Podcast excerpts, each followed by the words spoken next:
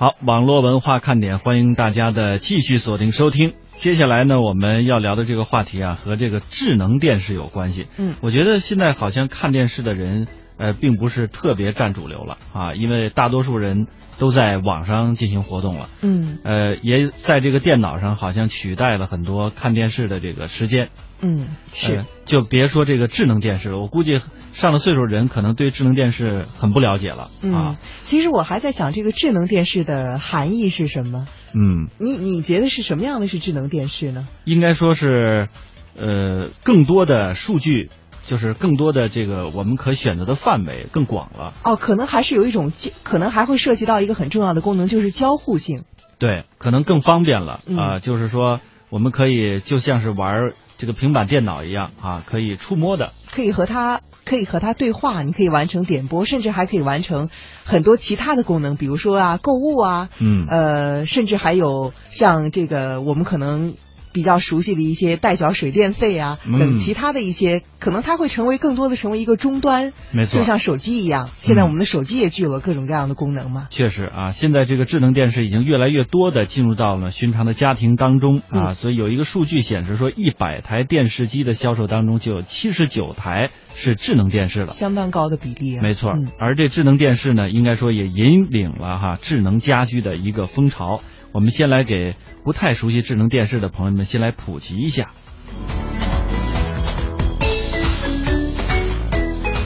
想象一下这样的场景：清晨，柔和的灯光和音乐把你叫醒，窗帘自动打开。下班回家路上，手机可以提前打开家中的空调和热水器。这不是幻想。不久前的亚洲国际消费电子产品展上，乐视工作人员介绍，一台智能电视就能操控家里所有智能设备，实现上面描述的场景。这一款五十五寸曲面电视，它呢可以作为智能家庭中心的一个控制平台。我们可以在里面安装智能家居的控制 APP，来控制，比如说智能窗帘、智能台灯一系列的家居。以空调为主业的格力近年来也热衷于做手机，为什么呢？格力电器董事长董明珠解释，要在智能时代适应消费者生活模式的变化。那手机对我来说，它就是一个工具，在我整个这个电器领域里面进行了一个串联，在家里也好，在远程也好，你都可以对你家里的所有电子产品进行指挥。消费者的生活模式在发生变化，把这互联网怎么样运用到我们的产品当中去是非常重要的。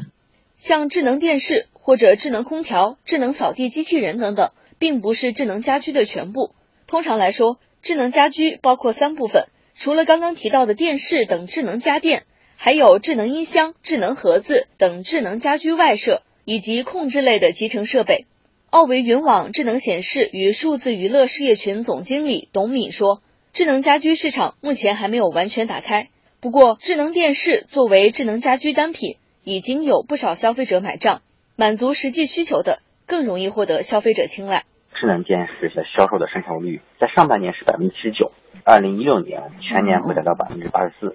其实每卖出一百台呢，有八十四台是智能电视。今年上半年的智能空调是百分之二十一，智能洗衣机呢是百分之十六，智能冰箱呢是百分之十。对于电视来说，大家理解是非常的统一，有系统能够看点播，然后能够装载软件。现在市场上的超高清 4K 电视几乎都是智能电视。商务部新闻发言人沈丹阳在最近一次发布会上表示，今年七月，我国绿色智能家电销售旺盛。七月份限额以上单位家电销售额同比增长百分之十一点五，超高清 4K 电视销量同比增长百分之八点七，增速比电视类销量高六点六个百分点。除了销量本身，从智能电视衍生而来的消费也在增加。奥维云网智能显示与数字娱乐事业群总经理董敏说。今年的上半年我们的数据来看，智能电视的一个视频，我们通过点播呀、广告所产生的价值在四十亿元左右。教育呢有两亿元，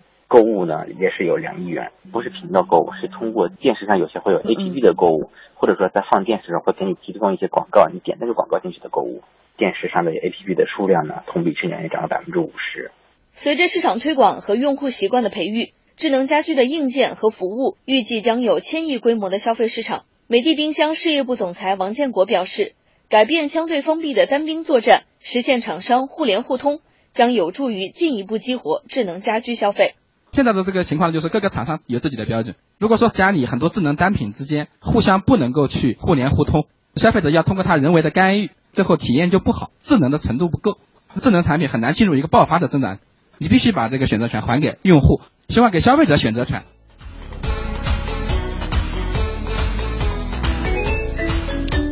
最终的这个选择权还是在我们消费者的手里嗯啊。这产品的研发与换代的后面其实是创新的驱动。当然了，很多创业人士也都发挥了自己的聪明才智。接下来我们要带各位去认识这样一位创业者，他叫郑飞科。我们来听听他的创业故事。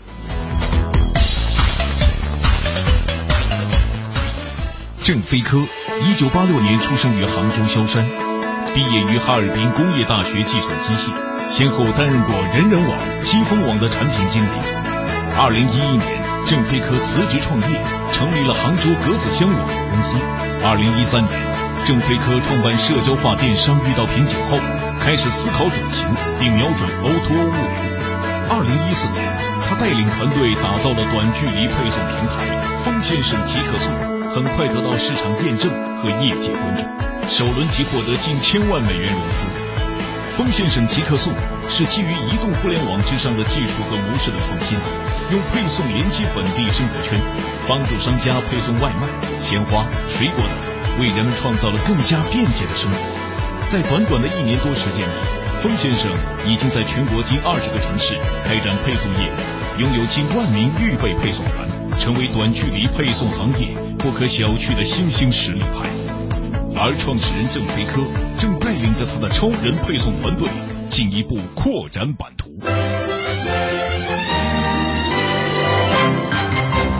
大家好，我是风先生公司的 CEO 郑飞科。我创业已经将近有四年时间，在这个过程中，其实经历了蛮多东西的。这个创业让我们其实明白了，呃，一个非常核心的一个道理：创业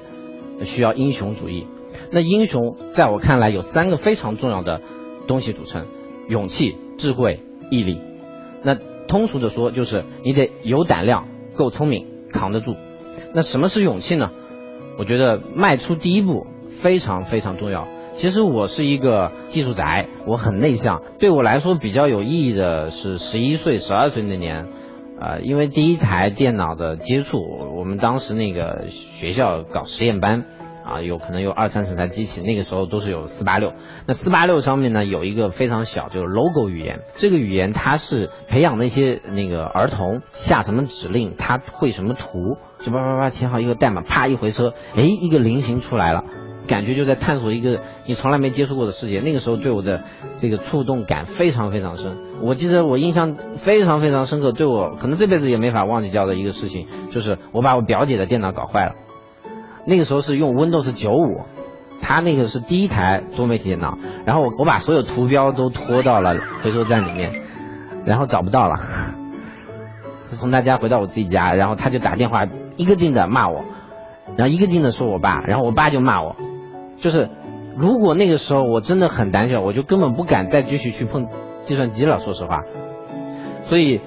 呃，十一二岁的时候对我的影响其实蛮大的，就慢慢慢慢开始去接触。勇气并不是说你一拍脑门直接去做，而是说你在找寻自己内心的那种原动力。那第二，什么是智慧呢？举一个非常简单的例子，风先生目前的扩张非常快，我们培训非常的困难，于是我们尝试了一种新的玩法，就是我们把所有我们要培训内容拍成电影，所有的配送员只要坐在那里看完这个电影。他就能感受到说，风先生这是一家怎么样的公司，在创业过程当中，你遇到问题去解决问题，这就叫智慧。你有勇气、有智慧去解决问题，其实这完全不够。而真正所有的一切，最最最重要的，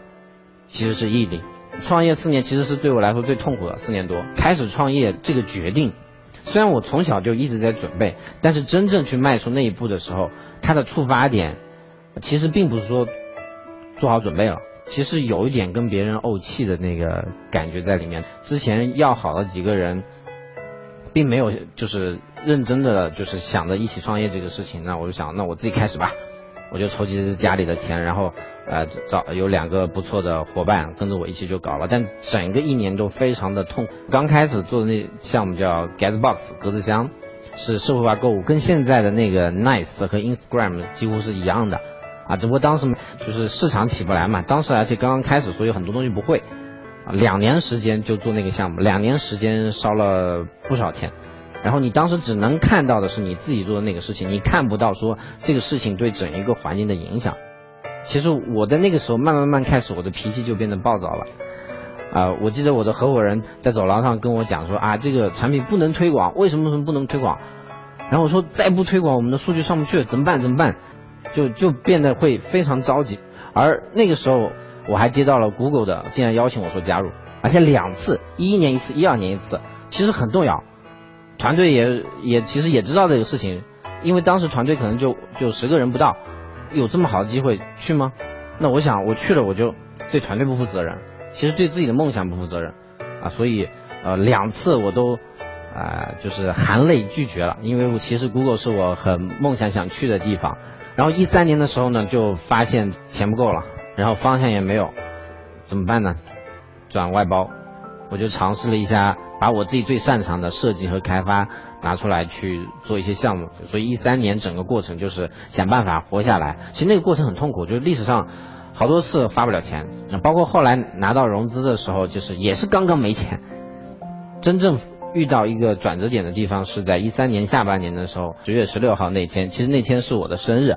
啊，我当时正在调试代码，有很多开发的工作要做，啊，所以就没顾得上吃饭。我在十二点的时候点了一个外卖，啊，吃台湾卤肉饭，结果呢，我等了两个小时，这个时候，啊，这个送外卖的这个人才送到。当时已经这个卤肉饭嘛，肉饭已经分离了，我已经没法吃了。当时我就非常的郁闷，啊，然后出于工程师的一种本能，我就呃想如何去解决这个问题。于是我就有了一些思路，哎，送外卖这个事情实际上可以改变很多东西。我们可以想象未来的生活，你可以住在郊区，每天你需要的东西只需要通过手机简单的点，就可以在十到六十分钟就送到你家里面。所以这种生活是非常棒。在那个时刻，我想象到这些情景之后，我的感觉就非常的强烈，就像一个普通人，你获得了一种新的超能力，你感觉你可以做非常多的事情，于是我就开始了后面所有的一切，呃，我开始去探索传统行业，就是我们去参加了一个呃一个线下的一个就连锁的业的一个啊会议，那个会议上面就没有互联网公司啊，就我们一家互联网公司，其他全是卖茶叶的，卖瓜子啊。卖馄饨的，也不知道为什么保安特别感兴趣，天天到我们的摊子来来逛。我原本理解啊，互联网是一切，但我发现根本不是这样。你在线下走下去，到那个街上去看，就你会感觉就不一样。这个真实的世界接触上了，所以那个事情对我影响是非常大的。而在那一刻开始，其实风先生的所有的这些想法就开始逐步的形成了。我一四年四月份的时候，我们把风先生的第一个的系统上线。空间发展速度特别特别的快，所有的一切